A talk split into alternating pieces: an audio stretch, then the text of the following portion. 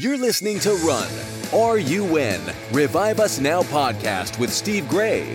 As pastor of the Smithton Outpouring and the Kansas City Revival, Steve is a leading voice of revival worldwide.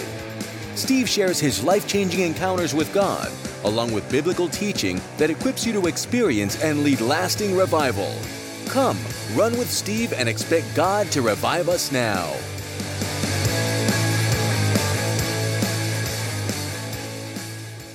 Hello, everyone, and welcome to another Revive Us Now podcast. I am your host, Steve Gray, and we're going to talk about revival.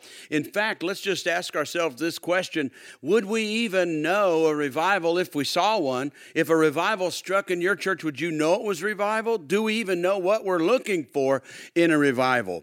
And so, this is just great questions. And uh, uh first of all, I'd say yes, we would know it. If it was a true outpouring of the power of God, because I've been in one, at least was labeled, if if, if you don't believe me, then you can believe the news media, you can believe the, all the Christian broadcasters that broadcast it.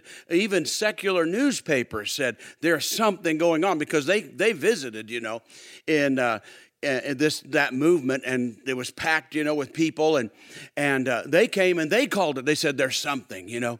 And we'd see the power of god strike people who weren't even christians. They'd, they'd be reporters. They'd have they'd come in with their cameras and the power of god would strike them just being there just a little while and they'd fall to the floor or they'd feel something or they'd break under the power of god. And these were not even christians just regular reporters from different newspapers and magazines and and things like that. So yes i think you would would know if it was a full fledged outbreak of the power of God, which we call revival, renewal, glory of God, whatever you want to call it. Yeah, I think you'd know. It was so it was so thick with God. You'd walk in and the air was so thick with God. It was it was. Uh, it was overwhelming, wonderful. And then for some people, though, it was overwhelming, terrifying because they'd never been in it before and they had to kind of try to analyze what is this, you know, and adjust. Is this God? You know, they didn't even have to ask themselves the question is this really God? Because I've never experienced it before. So, would we know a, re- a true, real revival?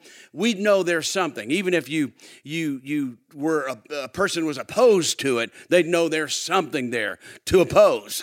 there's at least something they wouldn't like or something to oppose. Or if you loved it, you'd say, There's something here that I love. But what about the beginnings? What do, what do we know like there's the beginnings? Like we say, revival is starting. How would we start? How would we know it's starting? So I picked a scripture here uh, in Luke chapter 6. It says, Why do you call me Lord, Lord, and not, not do what I ask or do what I say? You see, that would be the beginning of we would know revival is starting just think about it. If the people of God, because he's talking to his, the people of God here, if the people of God would start doing what Jesus says, why, why do you not do what I say? You call me Lord, Lord. Okay, uh, all the churches do that I know. Maybe there's some weird ones that I don't know, but just the regular churches everywhere in my town, they, they sing songs about him. They call him Lord, Lord, but uh, what's the ratio of actually doing what he says? I think it's not very high.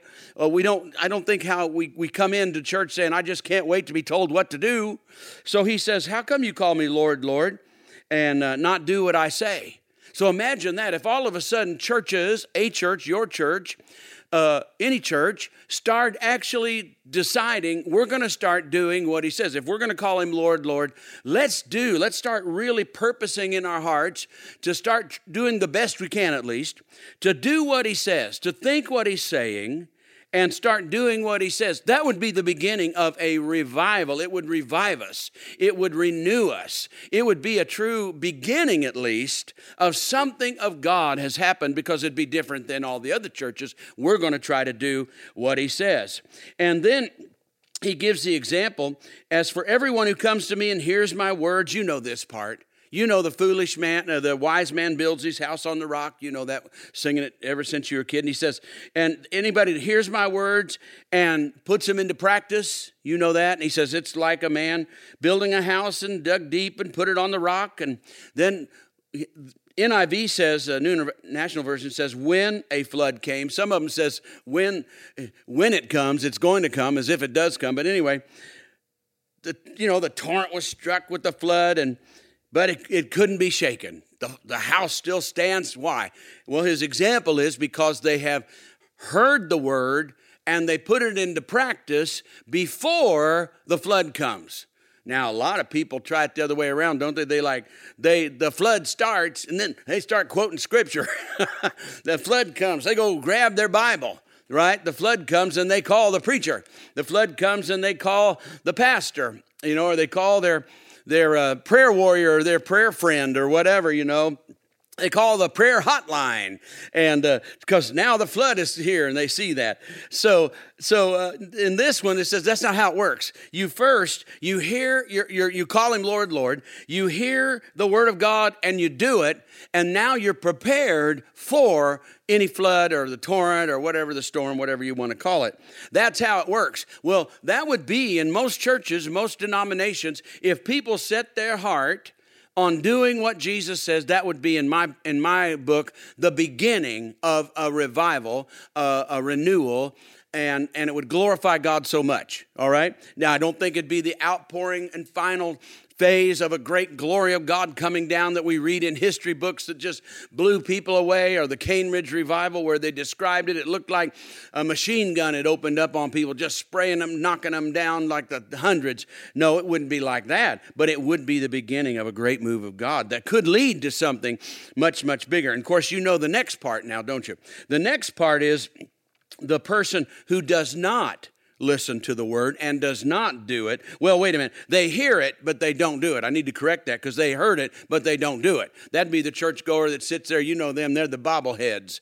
Yeah, the bobbleheads, I've been preaching a long time to bobble, you know, I've seen bobbleheads all over the world. Those are the people that nod and nod and nod bobblehead, you know, but they don't plan on doing anything different.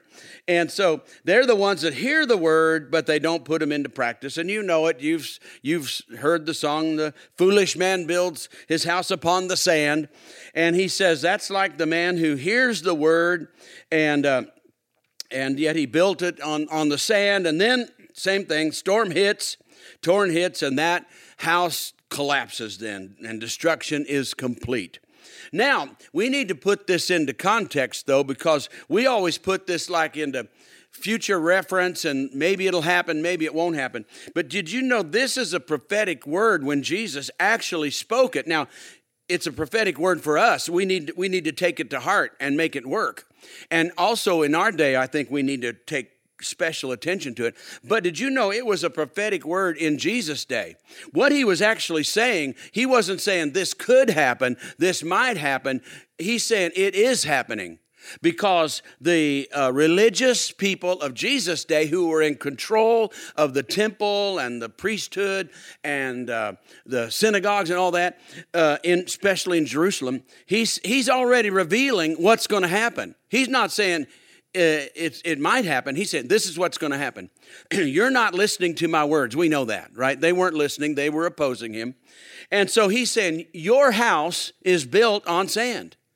And so when the storm comes, it's going to crash. So it's a prophetic word given in around, you know, AD 30 ish, that in AD 70 uh, ish, right before then, 68, 69, 70 ish, a great storm is going to come and the Roman Empire is going to send a great army in, and that storm is going to come. And because at that time the religious, I'm not talking about Jewish people, I'm talking about the religious system at that time was not built, as we know, not built on the words of Jesus because they rejected him. The system did. And so we know what's going to happen. That, that house, what house?